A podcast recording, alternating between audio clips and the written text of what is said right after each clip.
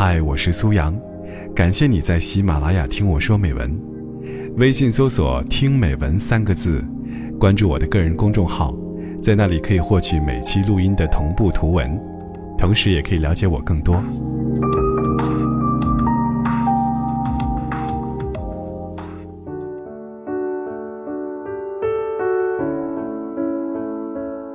最早的时候，我一直觉得把钱和爱情挂钩。是一件特别恶俗的事，玷污了感情。只要和喜欢的人在一起，吃土也幸福，提什么钱啊？庸俗。如今，我才越来越肯定，钱和爱情是分不开的。我确实可以不要钱啊，但前提是我要有爱呀。莉莉周原名叫周丽。因为觉得不够文艺，用武力逼着我们叫他莉莉周。客观评价，他是一个特别愿意买买买的人。微信里的代购能占了总人数的一半。每每出了新款，都要兴奋的马上发给我看。怎么样，好看吗？买不买？你见过有人可以不吃饭，但是不能不买包吗？说的就是他。他天天嚷嚷着：“老娘要钓一个小凯子，老娘要找一个富二代，老娘要让他包个套房给我住。”不过最终，他交了一位没钱的男朋友，工资一个月三千八。讲真，这个工资数，给他买一个包，可能需要攒三个月，不吃不喝。可男生对她特别好，温柔到能融化那一种。她肚子疼，一大早，男友先坐地铁去家里给她送早餐，烧热水，打泡脚水，充电热水袋。她说失眠，男友硬陪着她聊天，哄她一宿，不睡觉，哪怕第二天还要早起开会。她喜欢吃老家特产，腌过的一种小菜。从没做过饭的男友。打电话给他妈妈，偷偷一点一点学着做。就连他家狗的零食吃没了，男友都想着帮他买好了送过来。一起吃饭的桌上，无论几个人，男友的眼神从没离开过他。我们逗他说：“你不要富二代了。”他说：“不要了，不要了，不要小凯子了，不要了，不要了。”不住总统套房了，不住了，不住啦！我把这件事讲给一个哥们儿听，他女朋友也是个买买买的好手，目前在加拿大留学，还有两年的异地恋。他就是那种买买买的套路，女朋友无论说了什么，他都是买。女友的手机、电脑。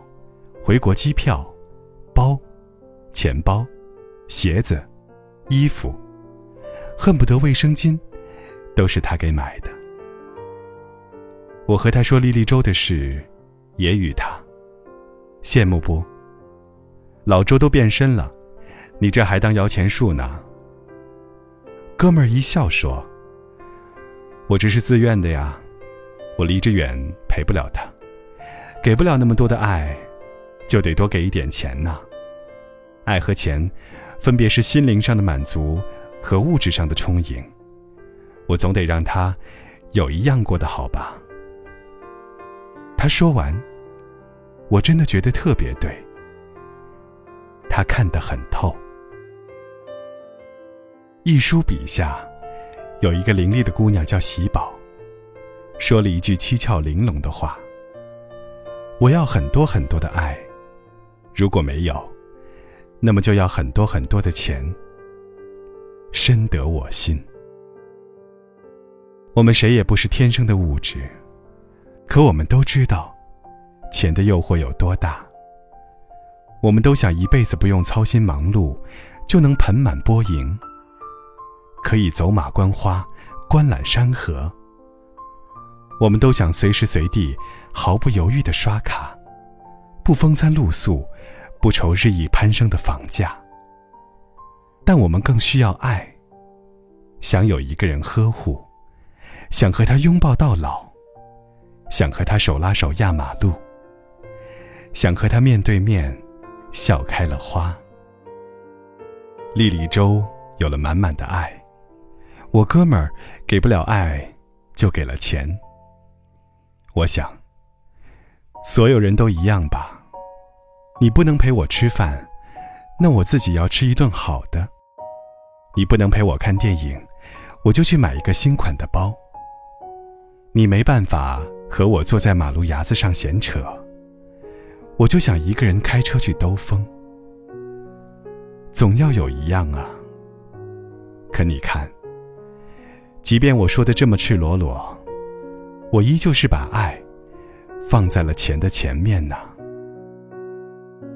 如果遇到爱的人，能相互陪伴。吃土喝风，也无所谓呀。可如果遇不到，陪不了，那么就让包和口红陪着我呀。就像大胡子荷西问三毛：“你想嫁给什么样的人？”三毛答：“看得顺眼的，千万富翁也嫁；看得不顺眼的，亿万富翁也嫁。”荷西听完。说，说来说去，你还是想嫁个有钱的。三毛看了荷西一眼，叹着气说：“哎，也有例外的时候啊。”荷西问：“那你要是嫁给我呢？”三毛叹了口气答：“要是你的话，那只要够吃饭的钱就行了。”荷西问。那，你吃的多吗？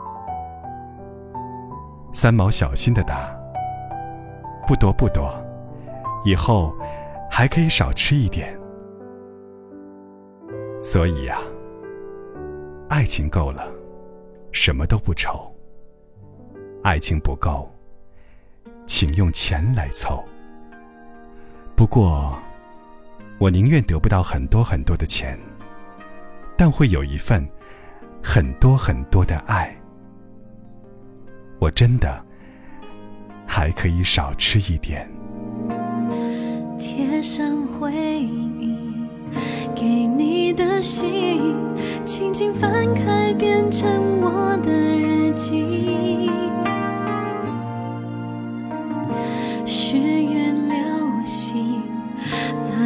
消失，心中感动都已融化成你。两人的。世界比谁都特别，刚住在里面，时间会多远？梦境的边缘，不用再去。